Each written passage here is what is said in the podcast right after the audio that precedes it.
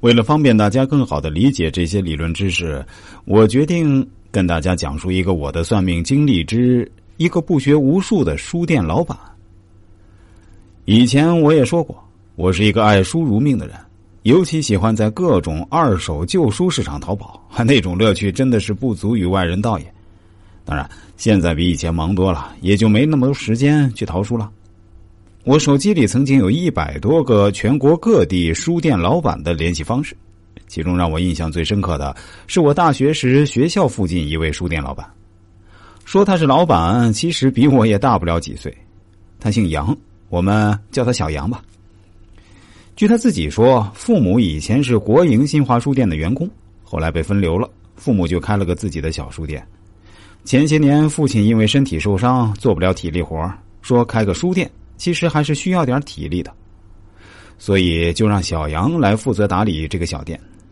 虽说是小店，但里面可谓是麻雀虽小，五脏俱全。小杨的父亲在这个领域内经营多年，对于武汉各种小商小贩、收破烂的以及学生宿舍的管理员都非常熟悉。为什么要提学生宿舍管理员呢？因为每次大学生毕业的时候，都会留下大量的书籍在宿舍里。基本都是被这些宿舍管理员给收了。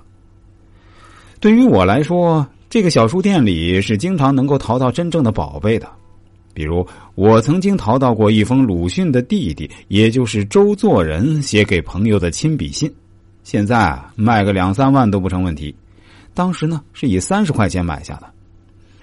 还有一本湖南女作家残雪亲笔签名小说《苍老的浮云》，要知道。在去年，残雪还被提名诺贝尔奖了。我们还来说这个书店的老板小杨啊。小杨这个人呢，倒是非常随和。每次我过去啊，都是客客气气的，还问我抽不抽烟。我说不抽烟。当时我还对他说：“你作为一个开书店的人，怎么能够抽烟呢？那万一着火了，可不得了啊！”他回答说：“也想过这个问题，但就是忍不住，已经对这玩意儿上瘾了。”每次在他这儿买书，都会遇到一些让我啼笑皆非的事情。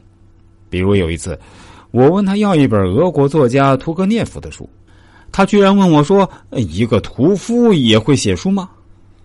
还有一次，我问他要找一本《爱情诗选》，他给我掏一本《苏联爱情诗选》。我问他说：“你连爱情都不认识吗？那你门口海报上的字儿是谁写的呀？”